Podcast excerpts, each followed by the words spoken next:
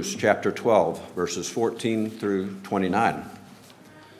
Strive with peace with everyone. Strive for peace with everyone, and for the holiness without which no one will see the Lord. See to it that no one fails to obtain the grace of God, that no root of bitterness springs up and causes trouble, and by it many become defiled, that no one is sexually immoral, unholy like Esau, who sold his birthright for a single meal. For you know that afterwards, when he decided to inherit the blessing, he was rejected, for he found no chance to repent, even though he sought it with tears. For you have not come to what may be touched a blazing fire, darkness and gloom, and a tempest, and the sound of a trumpet, a voice whose words made the hearers beg that no further messages be spoken to them. For they could not endure the order that was given. Even if a beast touches the mountain, it shall be stoned. Indeed, so terrifying was the sight that Moses said, I tremble with fear. But you have come to Mount Zion, to the city of the living God, to the heavenly Jerusalem, and to innumerable angels in festal gathering, to the assembly of the firstborn who are enrolled in heaven, and to God, the judge of all, and to the spirits of righteousness made perfect, and to Jesus, the mediator of a new covenant, and to the sprinkled blood that speaks a better word than the blood of Abel. See to it that you do not refuse him who is speaking. For if they did not escape when they refused him who warned them on earth, much less will you escape if we reject him who warns from heaven. At that time, his voice shook the earth, but now he has promised Yet once more, once more I will shake not only the earth, but also the heavens. This phrase, yet, not, yet once more, indicates the removal of things that are shaken. that is, things that have been made. Excuse me. that is, things that have been made, in order that the things that cannot be shaken may remain. Therefore, let us be grateful for the receiving a kingdom that cannot be shaken, and thus let us offer God acceptable worship with reverence in all, For our God is a consuming fire. This is the word of the Lord.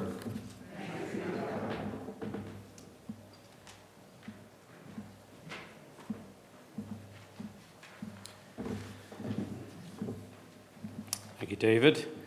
Uh, boys and girls who are registered for Story Keepers can head on out to Story Keepers now.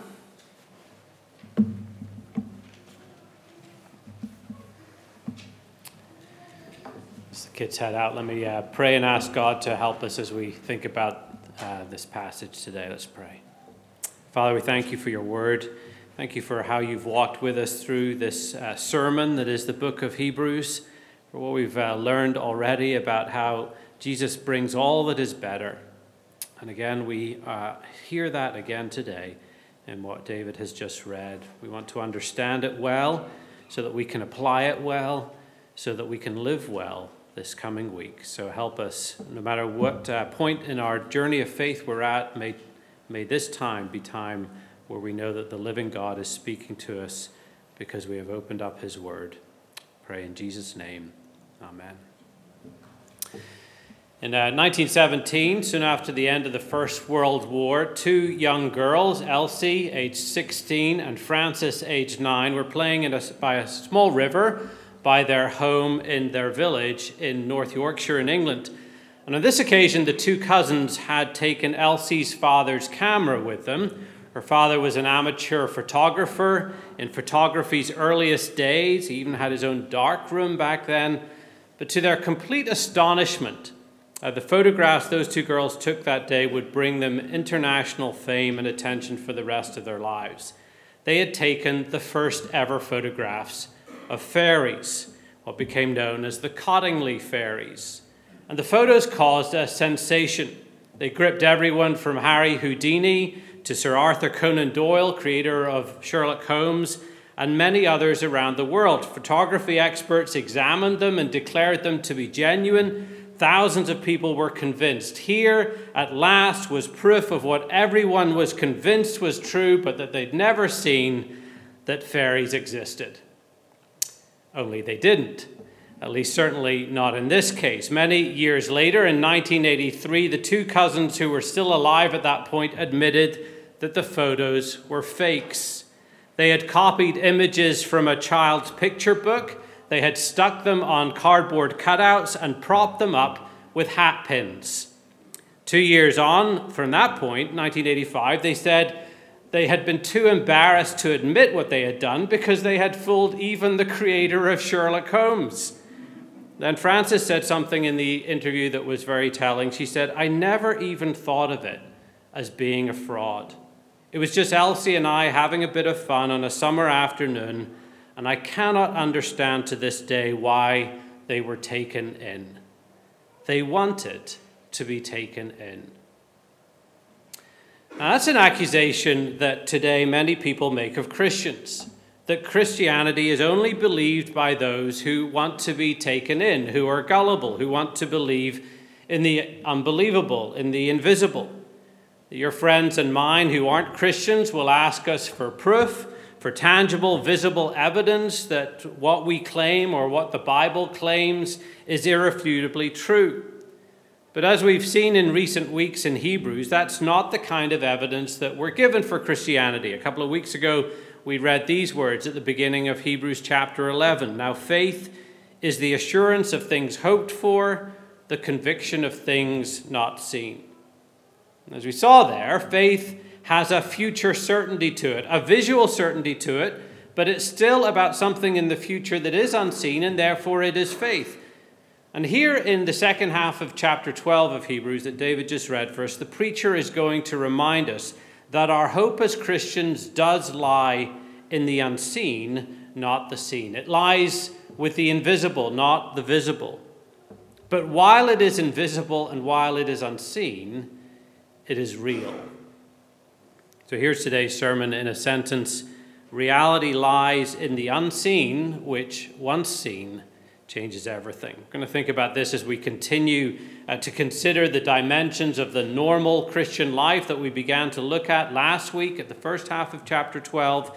And so today, here's what we're going to see that in the normal Christian life, firstly, we live for the long term, not the immediate. Secondly, we live out future reality in the present. And thirdly, we listen to God and gratefully worship Him.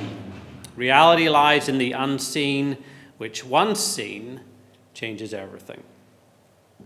So, first, in the normal Christian life, we live for the long term, not the immediate. Look again at verses 14 to 17. Strive for peace with everyone, and for the holiness without which no one will see the Lord. See to it that no one fails to obtain the grace of God, that no root of bitterness springs up and causes trouble, and by it many become defiled, that no one is sexually immoral or unholy like Esau who sold his birthright for a single meal. For you know that afterward, when he desired to inherit the blessing, he was rejected, for he found no chance to repent, though he sought it with tears. Now, these verses may seem somewhat random at this point, but what I think holds them together is this need in the normal Christian life, as we run this race laid out for us in chapter 12, the need to live for the long term, not for the immediate, which in turn changes how we live in the immediate, in the present. And if we were to reformulate the exhortations of these verses positively, I think they give us commands to make effort in four areas. First of all, make every effort to live at peace with all people.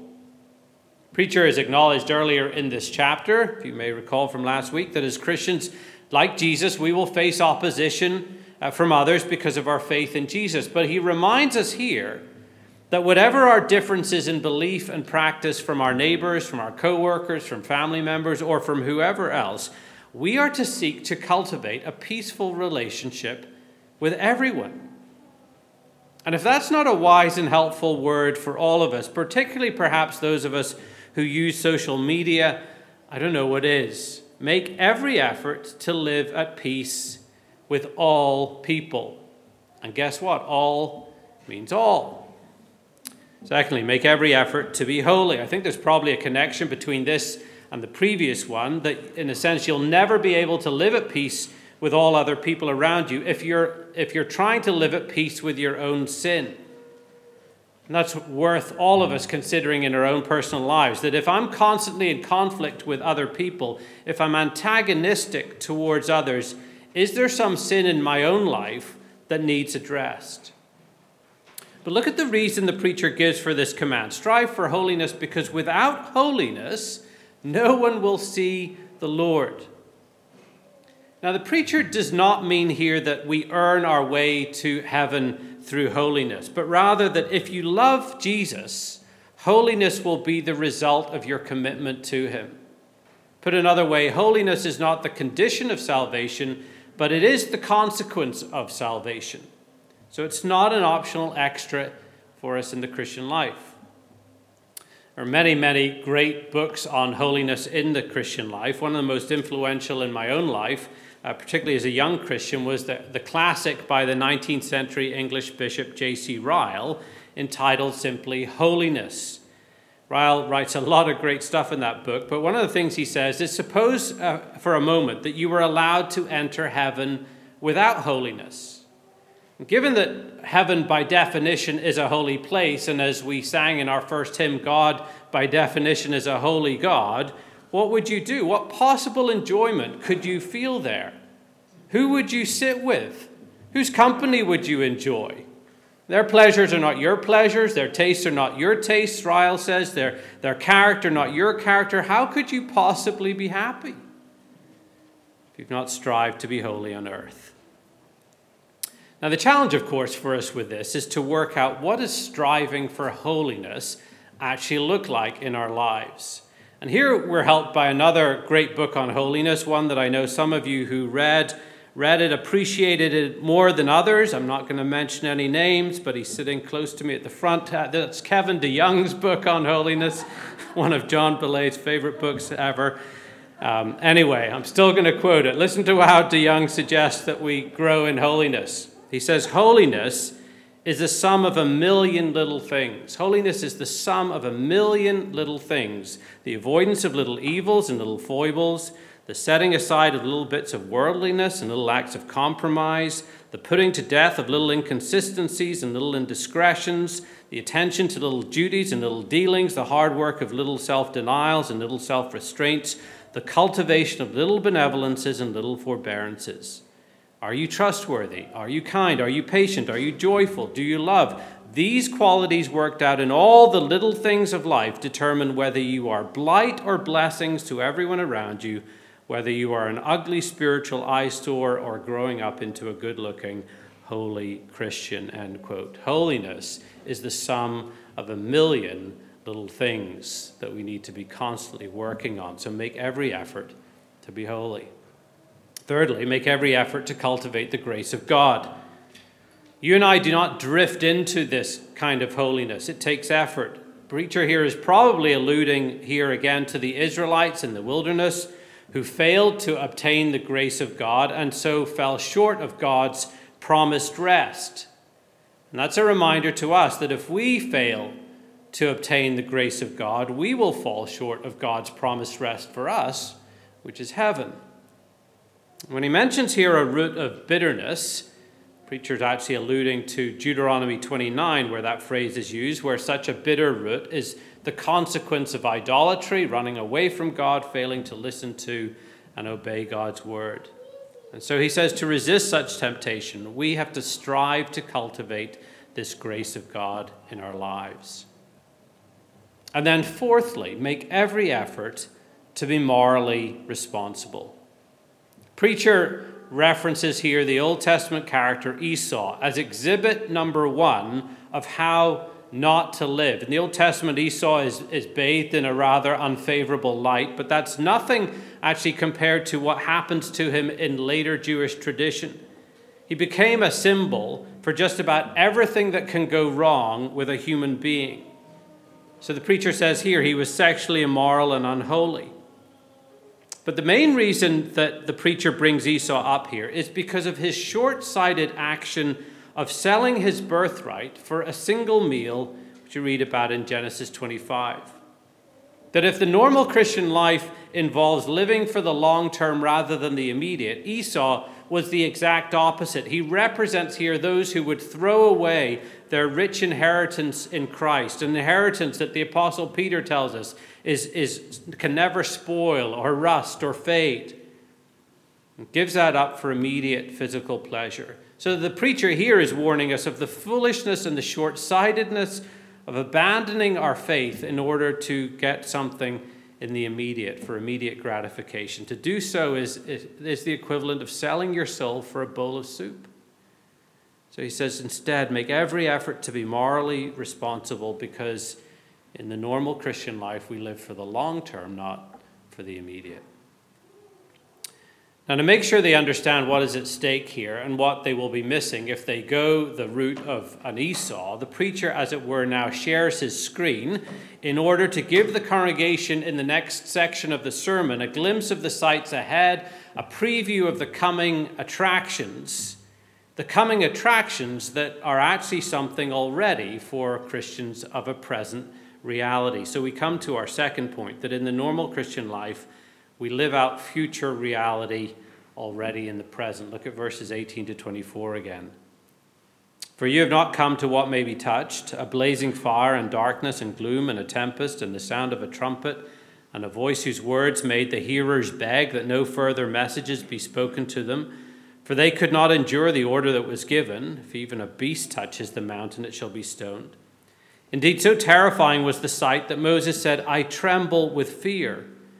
But you have come to Mount Zion and to the city of the living God, the heavenly Jerusalem, and to innumerable angels in festal gathering, and to the assembly of the firstborn who are enrolled in heaven, and to God, the judge of all, and to the spirits of the righteous made perfect and to Jesus, the mediator of a new covenant, and to the sprinkled blood that speaks a better word than the blood of Abel. A few years ago, I was invited to speak at, a, at the annual gathering of, uh, of Christian university students in Ireland. And on the Friday evening, I was brought up on stage to introduce myself, after which they told me they had a few other questions to ask to help everybody get to know the speaker a bit better. But they weren't the normal sorts of questions. They were would you rather type questions like these. Would you rather be attacked by 10 duck sized horses or one horse sized duck? Would you rather look like a fish or smell like a fish? Those aren't exactly the easiest questions to answer. But what about this one? Would you rather get $10 million or a slap on the face? Well, that's a bit more of a no brainer, right? And the preacher here is trying to present his listeners with that sort of no brainer, a tale of two mountains, and essentially asks them Would you rather have Mount Sinai and the mountain of fear, or Mount Zion, the mountain of joy? Vision of two mountains, one of doom, one of deliverance, was not intended to set up some kind of crisis of decision, this kind of oh, I don't know, you know, they both look equally attractive. No, this, this would you rather is meant to be a complete no brainer.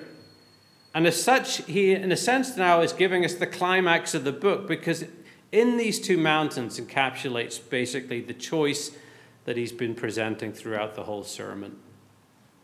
The preacher lays out this stark contrast between uh, two comings with a parallel seven point description of Mount Sinai, what it represented, Mount Zion, what it represents. It's not a one to one correspondence between the two seven point lists. Rather, it's just one list is all dread and one list is all joy.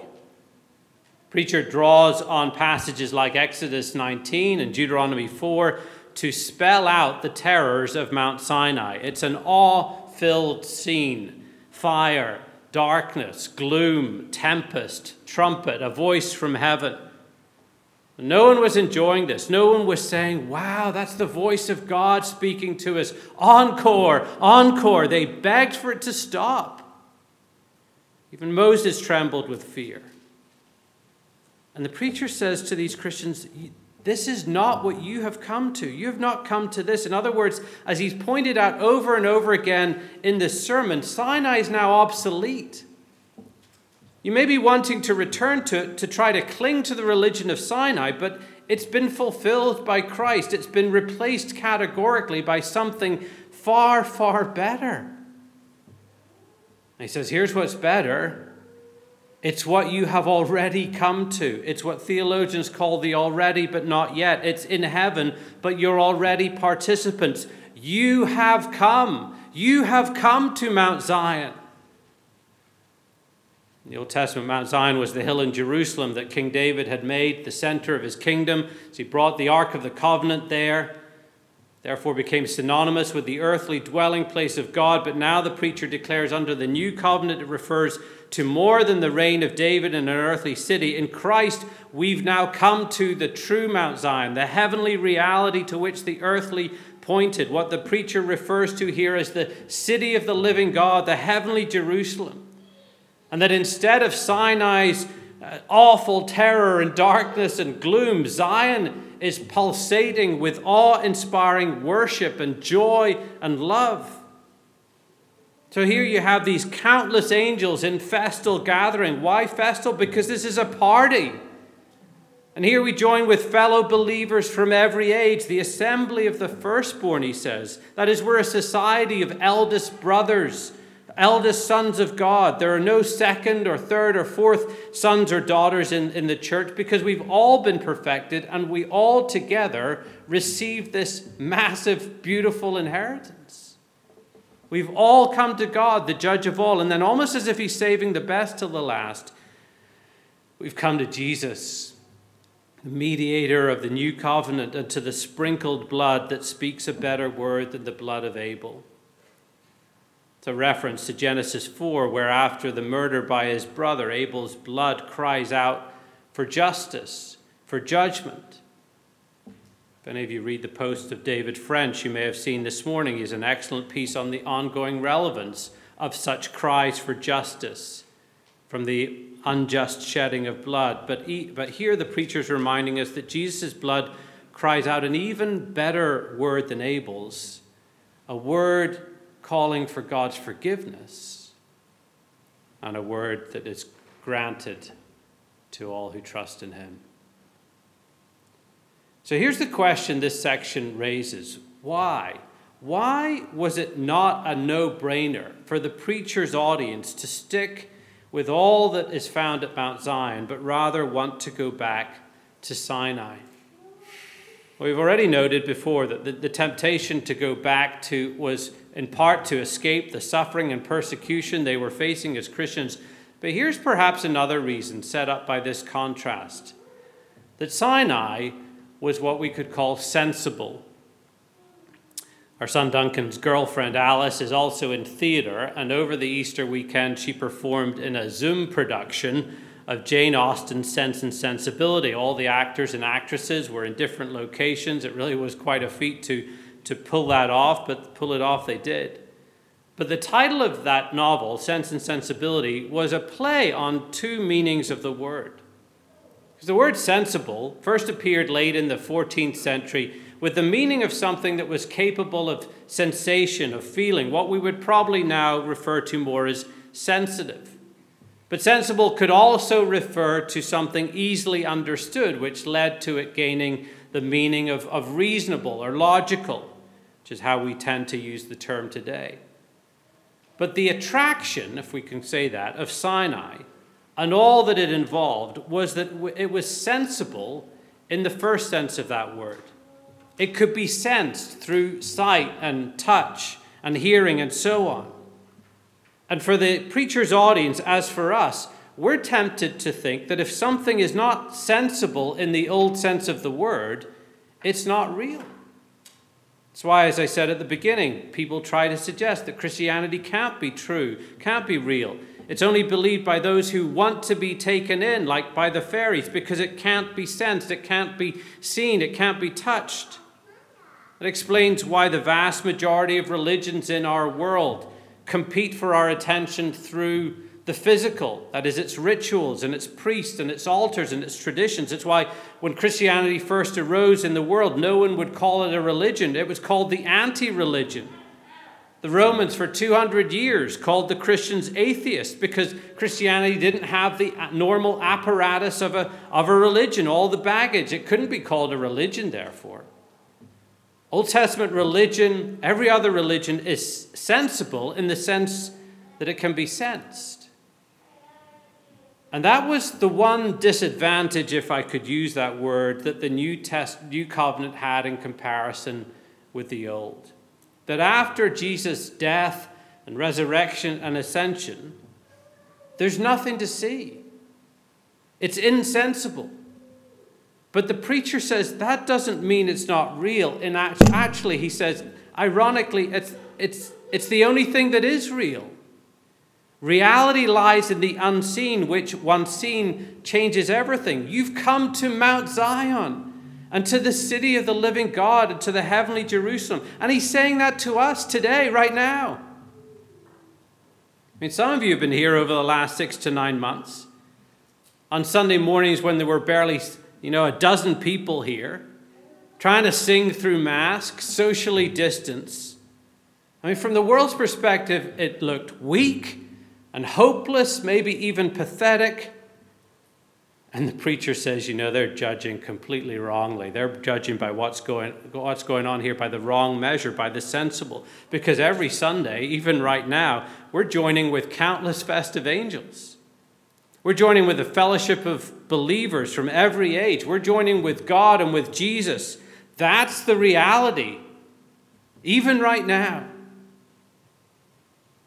Because ultimately, of course, it's Jesus who's made this all real, who entered into human history and who lived in time and space, who shed his blood on a cross, purchasing for us forgiveness and a hope filled reality. It's Jesus who's convinced us that this is no fairy tale, that this is what is real. And once you and I see that, changes everything. So then, lastly, in the normal Christian life, we listen to God and we gratefully worship Him. Verses 25 to 29. See that you do not refuse Him who is speaking. For if they did not escape when they refused Him who warned them on earth, much less will we escape if we reject Him who warns from heaven. At that time his voice shook the earth, but now he has promised, Yet once more I will shake not only the earth, but also the heavens. This phrase, yet once more, indicates the removal of things that are shaken, that is, things that have been made in order that things that cannot be shaken may remain. Therefore, let us be grateful for receiving a kingdom that cannot be shaken, and thus let us offer to God acceptable worship with reverence and awe, for our God is a consuming fire.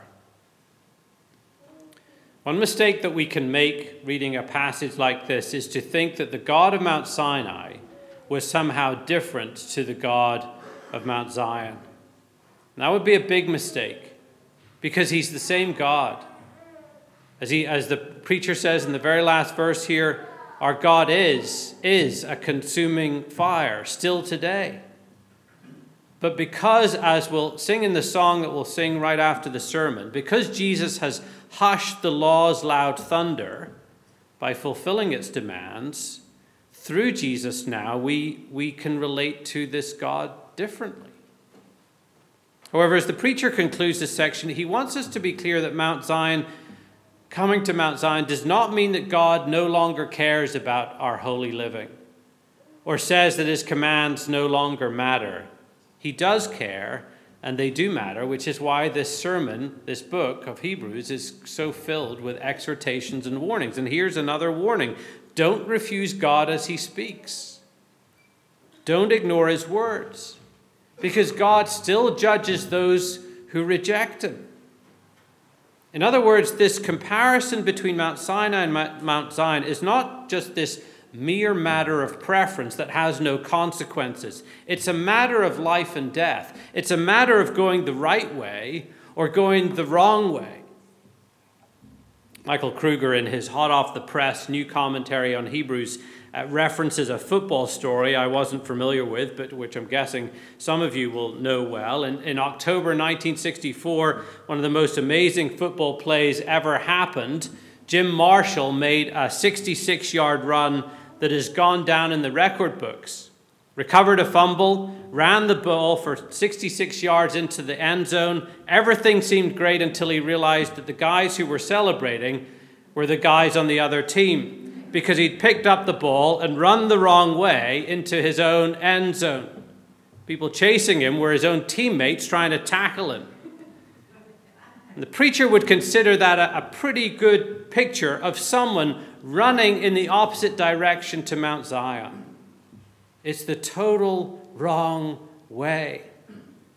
And for Jim Marshall, it only cost his team a safety. But for the preacher's audience and for us to wrong, run the wrong way will cost us everything. It is a matter of life and death. It's a matter of life and death because while the gospel brings life and forgiveness and joy and hope and all the things we celebrate Sunday by Sunday for those who trust in Jesus, it does not remove the consequence of judgment for those who turn away from him. The preacher here, towards the end, quotes the Old Testament prophet Haggai to remind us that just as God shook the earth with his voice at Sinai, a day was coming when he would shake the entire world again. But there actually would be two such shaking days. It's gospel account of Jesus' crucifixion. Matthew reports that as Jesus breathed his last hanging on the cross, the curtain temple, the temple, the curtain in the temple split from top to bottom. The earth shook and the rocks were split. God's judgment was shaking the earth on that day, but that judgment fell only on his son who was dying in the place of all who put their trust in him. He was shaken so that we don't have to be. But there still remains a day, one more day of shaking, and that is the day when Jesus will return in judgment. And for those who cannot be shaken because Jesus has already been shaken in our place, there is nothing to fear about that day. Because ours now is a kingdom that cannot be shaken. But for all who have not trusted in Jesus, there remains a shaking, there remains a removal as they come face to face with the God who is still a consuming fire. The preacher says, Do not refuse him who is speaking and warning you of that day, that it's not too late to trust in Jesus and still come to Mount Zion. For those who have come to Mount Zion, the preacher exhorts us let us be grateful for receiving a kingdom that cannot be shaken, and thus let us offer to God acceptable worship with reverence and awe that in the normal Christian life, we continually gratefully worship God. Just imagine what our lives, everyday lives, might look like if we lived out of the conviction that we have received a kingdom that cannot be shaken, ruled by Jesus, who sits at the right hand of the majesty on high. Reality lies in the unseen, which once seen changes everything. And so, as we close, let me just add this let us the end of chapter 12 to those we've already seen in Hebrews as a reminder of what a changed everything starts to look like. Here's the reality into which we are invited today. Let us draw near to God with a sincere heart and full assurance of faith. And let us hold unswervingly to the hope we profess, for he who promised is faithful. And let us consider how we may spur one another on toward love and good deeds. Let us throw off everything that hinders and the sin that so easily entangles. Let us run with perseverance the race marked out for us, fixing our eyes on Jesus, the author and perfecter of faith. And let us be grateful for receiving a kingdom that cannot be shaken, and thus let us offer to God acceptable worship with reverence and awe when you and I truly believe that the overarching reality that envelops everything going on in our lives, the overarching reality is the grace and goodness of God, then gratitude is our response. This is no fairy tale. This is reality. Reality that lies in the unseen, which once seen and perceived and lived changes everything. Let's pray. Lord Jesus, we thank you for your blood of the new covenant that has made it possible for us to have an unseen reality that we look forward to, but which we participate in already, even here today together. What a great future you have given to us. What a great present you have given to us. But we pray that you would give us the faith that we need to keep looking to you. We pray that we would grow in holiness as a sign of that faith. And we pray that you would keep reminding us of these truths that we've considered this morning, keep reminding us of them later today and through this week so that our lives would be shaped the way you want them to be. We pray all this in Jesus' name. Amen.